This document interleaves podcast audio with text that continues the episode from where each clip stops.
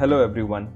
Welcome to the new episode of Everyday Talkies. Now, before you jump onto listening to this episode, wait, take a breath, smile. Get your regular dose of life changing entropy here on Everyday Talkies. Hello, guys. Welcome to the new episode of Everyday Talkies, and we are back with another episode of Guns, Germs, and Steel. This episode is called Up to the Starting Line, and we have Pushkar as the guest back again. Hello. Hello. Just a quick recap for everybody who has stumbled upon this episode out of nowhere, which apparently some people do. So, this is the second episode in the series Gun, Guns, Germs, and Steel, where we I would not say review a book because that is not what we are doing. We basically found this book to be really interesting and something which you know enhances our knowledge, makes us know more about history, especially how civilizations evolved, how human beings interacted, let's say from seven million years ago till date. So we are going one by one. So in the initial, in the first episode, we just you know came across what Yali's question is. That was the preface. And Pushkar, do you want to give a quick one minute introduction, like you know briefing, just for people who are stumbling upon what Yali's question is?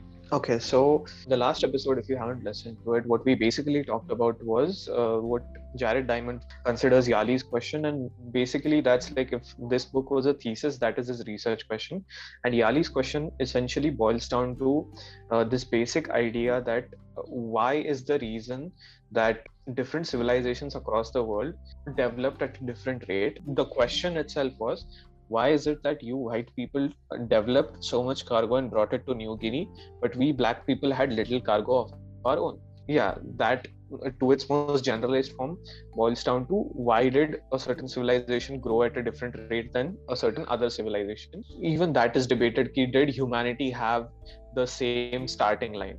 And so in this chapter i guess we are going to talk about how these civilizations came to be how different civilizations on different continents of the world came to be and uh, does it really line up that we all had the same starting line or does it even matter that if a certain civilization had say a head start regarding time and uh, would that be advantageous just to give a, a bit more briefing there, uh, it does not matter who Yali is, but basically here in terms of black people, he means uh, people from Papua New Guinea, New Guinea, as he said in the old world. There, people are still in, let's say, the Stone Age or in a more, uh, I would say, uh, farming age, and where the world has more advanced, the more technological age. So that is why they're differing between that, and that is what cargo means here. But yeah, that's about what last episode uh, was. If you want to get more details, you can uh, go back and listen to that. But this episode is basically we will be spending the least amount of time on the most amount of time of human history.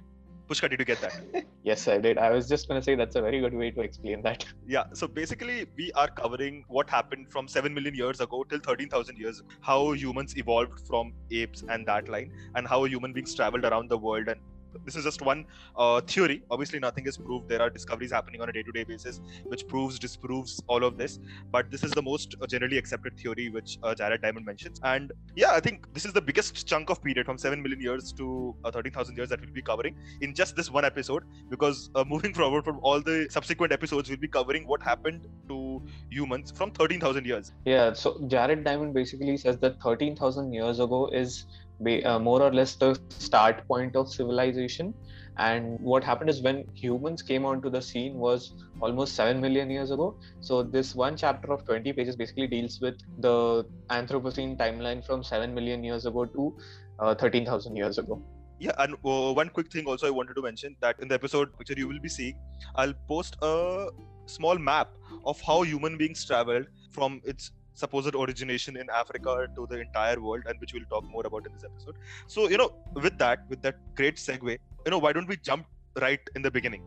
All of us know that our closest relatives are monkeys, but not exactly monkeys, right? Monkeys are just one line of species which we are closely related to, but we are not directly descendants apes. of them. We are more descendants of apes, as Pushkar rightly pointed out, and they divided into three sections. So uh, we had gorillas, we had chimps and bonobos and the th- and the third one was humans. Basically the genetic evolution stuff that all of us read in you know class 8 or 9 biology that chimps were four-legged creatures and then we started walking upright. And slowly and st- slowly we developed into modern human beings. But now we want to put a timeline on all of this. When did this happen and how did it change?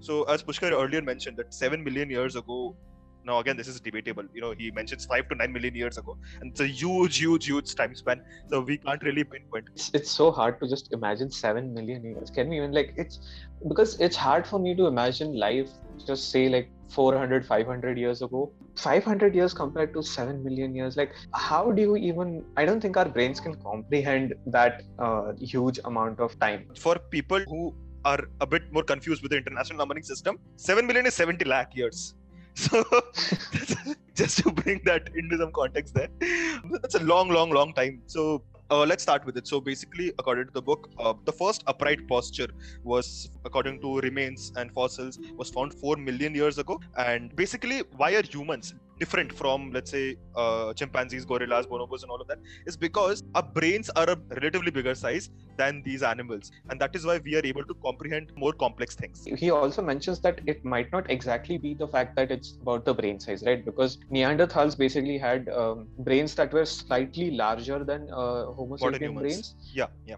Yeah. And yet they were the species that were kind of replaced by us. So I mean, it's also like another theory that he points out is that maybe uh, there was a significant rewiring of our brain that allowed us to think the way that we do right now and it also brings up an interesting point i think um, while i was reading that uh, uh, it was like kurt vonnegut has this uh, book called galapagos which if you haven't read it you should read it. It's very interesting. It's it kind of deals with the same topic about um, the origins of life and more or less it's it's about it's a novel about the start of life and the end of life. And he mentions that humans having big brains is essentially a bad because uh, like how this book i think the more we read further going into further chapters i think we'll find out that uh, maybe it wasn't the best thing that humans developed uh, the biggest brains. I mean it's a it's an interesting question to ask. Would we be happier or would we be better preserved if we were not able to think for ourselves if we did not have this whole awareness of ourselves? Would we be able to preserve ourselves more having this innate ability to think is that kind of a hindrance to in the larger context to our species as as in general. What do you think about that? Like do you think like we would have a more prosperous life if we had simpler brains you know, like Homo erectus brains. The book actually deals with that in a brief amount in the very first chapter, where he mentions that by brain size we mean directly correlated to our intelligence, right? The bigger the brain, the yeah. more complex we're thinking, the more you know intelligent we are, and that is where you know we have this infamous theory that Albert Einstein had a bigger brain, you know, preserved in museums and all of that. that's a different story altogether. But he mentions that the more intelligent we get, the more complex our life becomes. Initially, our life was as simple as you know, uh, being in the hunter-gatherer modes, are only requiring food I think that was the only thing that we st- strove for, and that is how we survive. And we survive for millions of years. Now we're talking about 70 lakh years, right? And farming developed 13,000 years ago, right? So for the most period of time, humans had a great survival rate, and uh, we did awesome. And we made sure that environments also environment also survived. And we were the small brain creatures. Uh, we were no big brain, as PewDiePie says. nice. Yeah, the memes are basically memes are I think the peak of civilization, peak of uh, modern intelligence as we know it. The bigger our brains get, the smarter our memes will be. In the next edition that he publishes of this book, he should include uh, a 22nd chapter, which is all about uh, postmodern uh, human society, uh, which is written entirely in memes. You know well, I'm sure we are in that age, day and age, where uh, memes have taken better part of the culture. Like we are recording this on 17th May, and uh, the meme Dogecoin is ruling the world. Uh, Elon Musk is having a good play with it on Twitter. Uh, well, we have a meme lord sitting as a co-host, so revealing some secret identities of Pushkar. But swiftly moving on. Yes, memes memes are the future. Okay, so as we were talking, right, um, going back to how the big brain a discussion where our brain started increasing the body size and the brain uh, size started increasing two and a half million years ago. And homo erectus the first remains of homo erectus was found. The book says that the first earliest remains or you know the proto-humans as he mentioned i like the word proto-humans was first found in africa around 5 to 6 million years ago right? And that is where it is said the birth ground of i would say the earliest form of humans. And uh, then he says that we migrated slowly towards northern Africa, and then since Africa and Europe is connected for people who forgot geography, so Africa and Eurasia is connected. So we traveled there and we moved into uh, the Southeast Asia, uh, you know, Java Islands, in Indonesia basically, and the earliest remains was found a million years ago. Yeah, so if we had to draw basically a line starting from Africa, it went up from Africa, it went into Eurasia, like Europe basically. It went into Europe, then Asia. It went down from Asia uh, into Javanese islands and uh, from Papua New Guinea into Australia because at that time the oceans had not risen as much as uh, today because you know no global warming uh, and the ice ages were still a thing. So that that was still a land bridge. So uh, it passed from Papua New Guinea into Australia. From Australia, I think it ended there. I think it ended in New Zealand. And he talks about uh, proto-humans figuring out sea travel through makeshift boats and this and that. His basic point is that even back then, humans displayed some sort of intelligence. It's not that human intelligence started just uh, 13,000 years ago. He, he mentions that there is proof of human intelligence starting before. And uh, he also mentions like from uh, Eurasia, it also went into North America through Siberia and from there it went all the way to South, uh, South America and to the tip of uh, uh, South America, which is Patagonia. And he mentions that it all took place in like what I think two or three million years. Yeah. So just to give a context of timelines, as uh, Pushkar basically summarized how humans moved around the entire world. So five to six million it was Africa. One million years ago it was Indonesia. And uh, a key point, as he mentioned, that they hopped from island to island. It was not uh, window shopping, but it was island hopping. And uh, sorry some pathetic attempts to jokes there but island hopping you are not a meme lord and then they finally reached australia and the, at the same time uh, you could see that humans evolved to survive in cold weather they moved into siberia and there's a small strip of land covering uh, Siberia and Russia. So we moved there, and then we joined Canada. Then coming to you know our USA and all of that. Obviously, these countries were not formed there, so you can talk about it North America and South America. And the earliest uh, humans in North America and South America, if I remember correctly, Australians were 40,000 years ago. Now there's a point I'll come to it because. Um, and from Siberia it was 20,000 years ago. So basically, 40,000 years ago we moved into Australia, and then we uh, the Eurasians had you know survived the cold, and 20,000 years ago they moved into Siberia and then North America, and within a thousand years they populated the entire of America, both North and South, and that is a in, yeah. important feat to remember. So now, Pushkar, you know, an insight into your mind. Can you imagine the time scales? Five to six million years ago, we were in Africa. It took us five million years ago, and then we reached to Eurasia that's a huge, huge gap, right? And then within yeah. 60,000 years, we were in Australia already. Basically, traversed the entire South Asian countries, you know, basically India or China, and then moved into southern in- Indonesia, and then we 40,000 years ago, we are already in Australia, in you know the bottomest corners of the world, and simultaneously there's other another species evolving which is traveling to northward side, and in 20,000 years they move into North America, and within thousand years they populate the entire of America, north and south. So you see how exponentially human growth is happening as in the more and more space they're covering the more and more resources they're getting. I think once our ancestors figured out how to travel the more they traveled the easier it became. It's like how uh, we are uh, kind of we talk about this technological gap that has been closing for the last hundred years. I think it's the same way. It's the same way back then. You know, the traveling gap or what the tourism gap, I guess, or the settlement gap, colonizing gap, I guess you can call it. Once it started happening more and more, the time between uh, development and the time between the expediency of travel kind of started contracting. It certainly gives us an insight into the human brain and makes you wonder if if it was the fact that they were constantly traveling if it was the fact that the humans who traveled uh, from africa to you know to the tip of south america who traveled all around the world uh, is it because of that traveling that their that they kind of evolved or that they kind of were able to grow as people or as a species you know. While the people who stayed in africa or while the people who stayed in eurasia or while the people who stayed in australia they did not keep growing but they start the, their growth was stagnated because they stayed in one place you know. Because he talks about once the um, people settled in australia or once the people settled in the Americas, they weren't really discovered until thousands of years later. Like, I mean, I mean, discovered in the European sense. Like the European people did not really uh, come into contact with them, or any kind of other species did not come into contact with them until thousands of years later. So that kind of stagnation and that kind of isolation, you have to wonder if it stifles uh, a kind of growth that we have.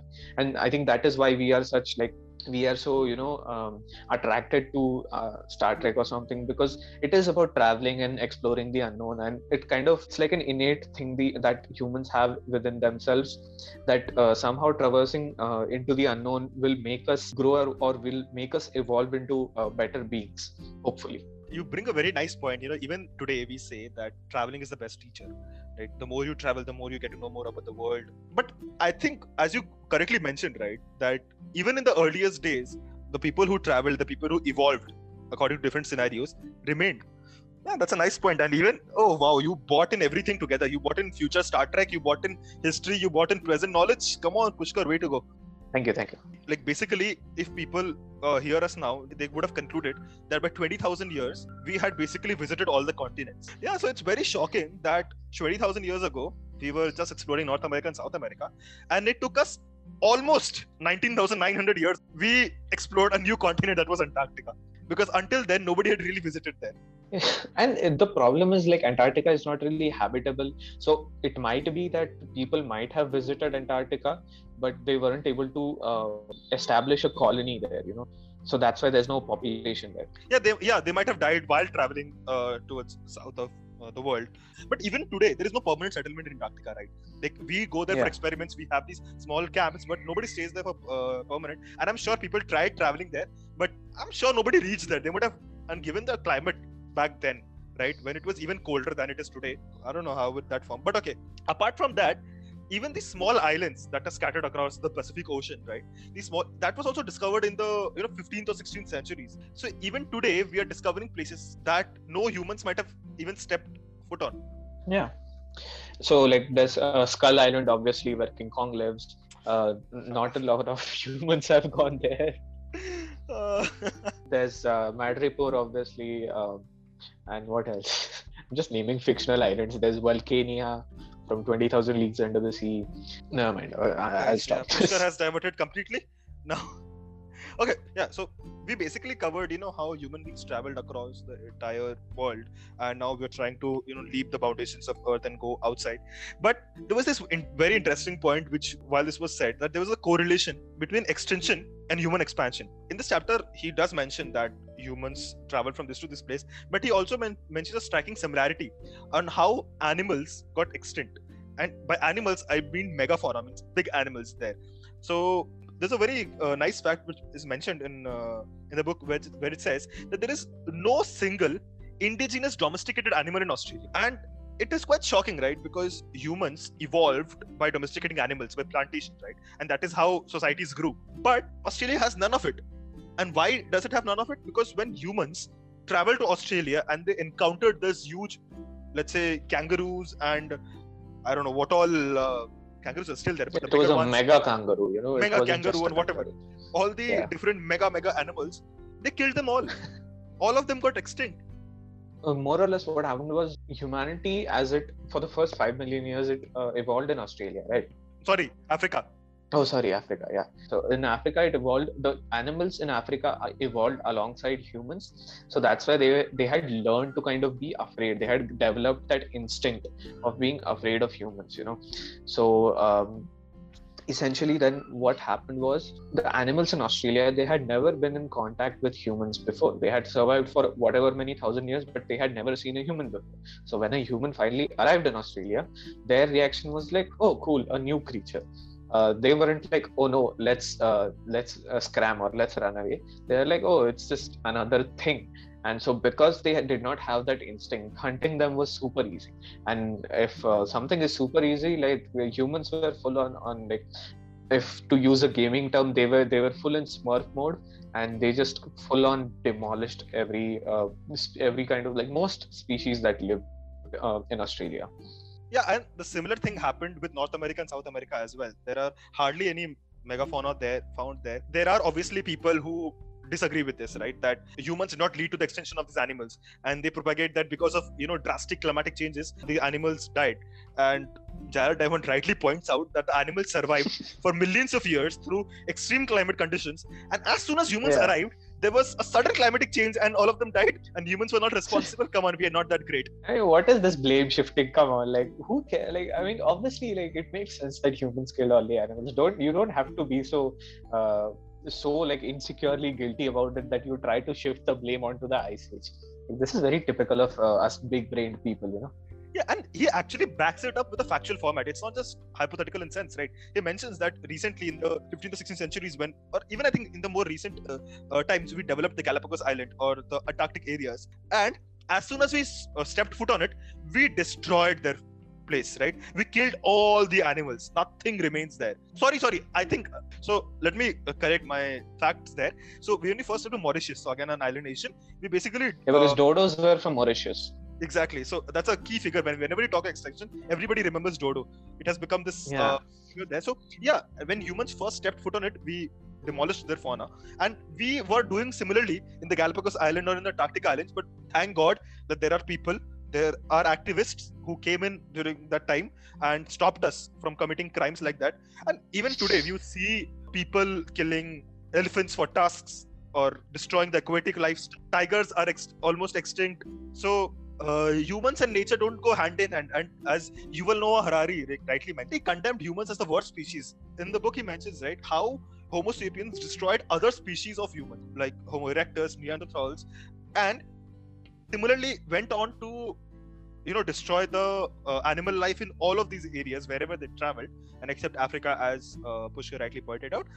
And then we have these consequent wars. Thank God, wars are not that frequent nowadays. But I mean, I mean, aren't they though? I mean, oh, I mean, I'll oh, just yes, vaguely, vaguely gesture to Israel, Palestine. sorry. You know, again recorded on 17th May. So people who are following news, when you mentioned that the uh, when humanity stepped onto these islands, it kind of more or less started destroying them.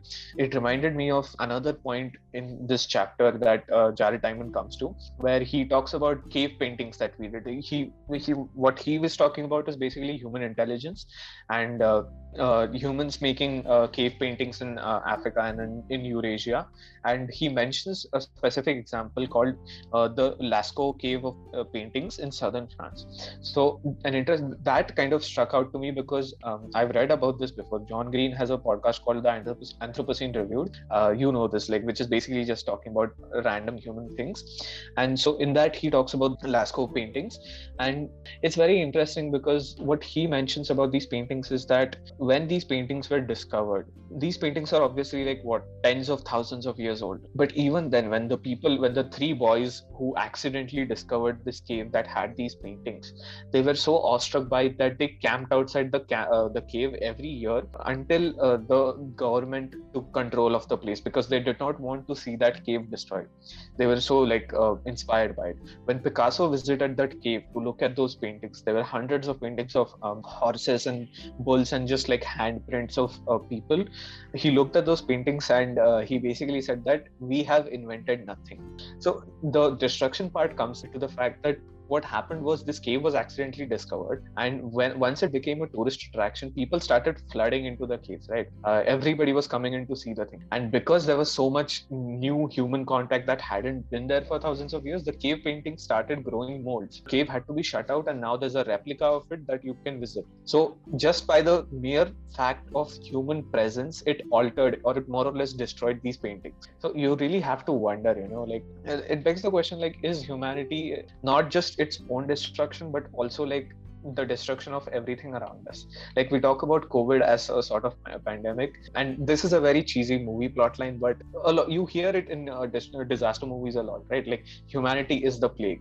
But in a very uh, objective in a very uh, non-emotional sense of the word can you look at humanity removed from our own experience as a sort of uh, long gestating uh, disease on a planet yeah, you could say so because we led to the destruction of so many things, and nature would never want humanity to be there, given the kinds of things that we did. But then again, on the other side, I also do ponder, right, that this free will. I don't know. See, I cannot speak about everybody else, and we Yeah. did some shit, right? But this also gives us this opportunity to appreciate what the world is all about, and not just Earth, right? We can see the wonders the universe offers, or if there are multiverses, then multiverse, and imagine the scale at which we are just operating at. And appreciate the wonder. I know most of the people don't think that way and if people thought this way then we would not be in this stage and uh, you know we would be far better but then I mean, this is a very existential, depressing kind of a point to bring up. It's beaten down to a point of like it's become a joke, you know, like uh, oh, humanity is the plague kind of a thing. It's become a meme at this point. But like on an objective aspect, you really do have to wonder. I mean, this book at least makes me wonder, which um, you know, uh, get excited because for the next 22 chapters, this is going to be me, just like full on existential dread, depressing. you correctly mentioned that we have to be objective enough to think at it from both sides, right? I know we are humans, so obviously we'll have this huge, huge bias that we are good and everything. But be a bit more aloof or uh, be a bit more elevated from the plane of human existence and think of it more objectively, and maybe you'll enjoy the thoughts that come to your head, but not dwelling into that too much. And we'll close out this episode soon. And um, with this one last bit, which I found really, really interesting, and that is how he closed the chapter. So basically, the question that we're trying to answer is that which civilization, like why did um, Europeans tend to, you know, have a better intelligence than the other areas? And uh, he has this experiment which he wants to do is he wants to put an ex- archaeologist he picks it up from modern age and puts him in a time machine and sends him to 11000 bc right? So that's 13000 yeah. years from now. And asks him can you give a justification on which civilization of humans from which country will evolve to rule the world? Uh, ruling is just a bad word but yeah uh, become more intelligent and the archaeologist makes case for all the different uh, continents. You could say that africa uh, people from africa are the most intelligent because that is where humans evolved for the longest period of time. And the birth of humans happened there. So obviously that has added advantage. On the other hand he makes a similar point that eurasia can be the one because eurasian were the origins of the first modern humans as he called cro-magnons right? Where the earliest art forms earliest literary works were found.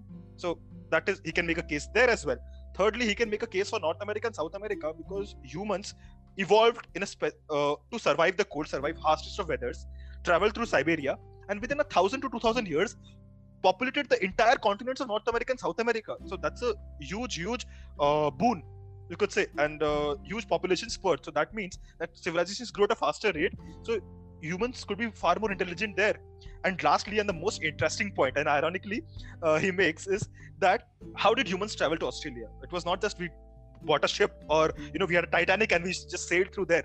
There were the earliest form of sea travel is found 13000 years ago. But people traveled to australia 40000 years ago. We don't even know. There is no evidence of how we did that.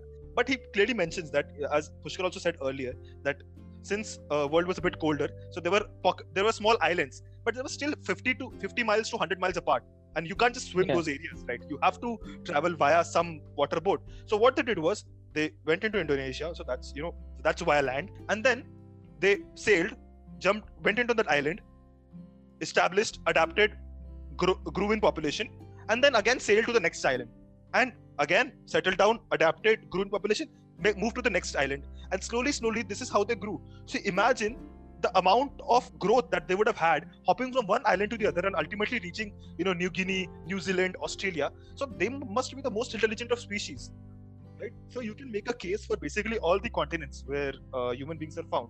And uh, tell them that they're the most intelligent creatures but apparently that was not the case in the modern human beings. And um, that is what the author will explore in the next 20 or so chapters that what might be the other reason that eurasians gained the upper hand. And again uh, quick disclaimers for people we are not trying to review the book. We are trying to make sure that we can you know translate as much knowledge as possible because due to a quick poll on instagram we did most of the people have not read this book. Apparently only me and pushkar are reading this book from the recent follower base that we have. So that's a good sign right? People will get to know about the book. You don't have to read the book to follow us. It makes for interesting discussions i think. Discussion you'll get to know something new. And we try to keep each episode you know as detached to the other previous episodes we'll try to recap all of that so that even if you stumble in any of the episodes you can get a quick understanding of what has transpired until then. And yeah, that's it. it was a very fruitful discussion. I thought today was more streamlined. Uh, thank you guys for sticking around till the end. And a quick small thing for people who have listened to us till the end. Today on 17th May, we touched 5,000 listens. So thank you everyone for sticking around and uh, keep on listening to us and we'll bring you awesome content Yay. going forward. Till then, that's it. Bye. That's the end. Bye. That's it. Thank you. Thank you for listening to this episode. Follow us on social media and do let us know if you want to be part of the next episode. Till then, live long and prosper.